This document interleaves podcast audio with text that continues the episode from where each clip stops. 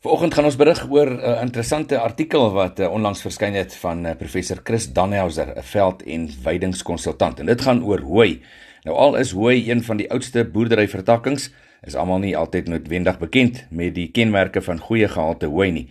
Oor die wêreld heen, ook in Suid-Afrika, bestaan daar reeds graderingsstelsels vir hooi en veral ook vir lucern. Goeie gehalte hooi word aan sekere uitwendige eienskappe herken. Dit moet 'n mooi groen kleur hê.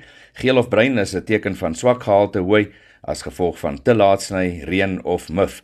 En gehalte hooi moet ook blaarryk wees met die minimum stingels en ook 'n aangename aroma.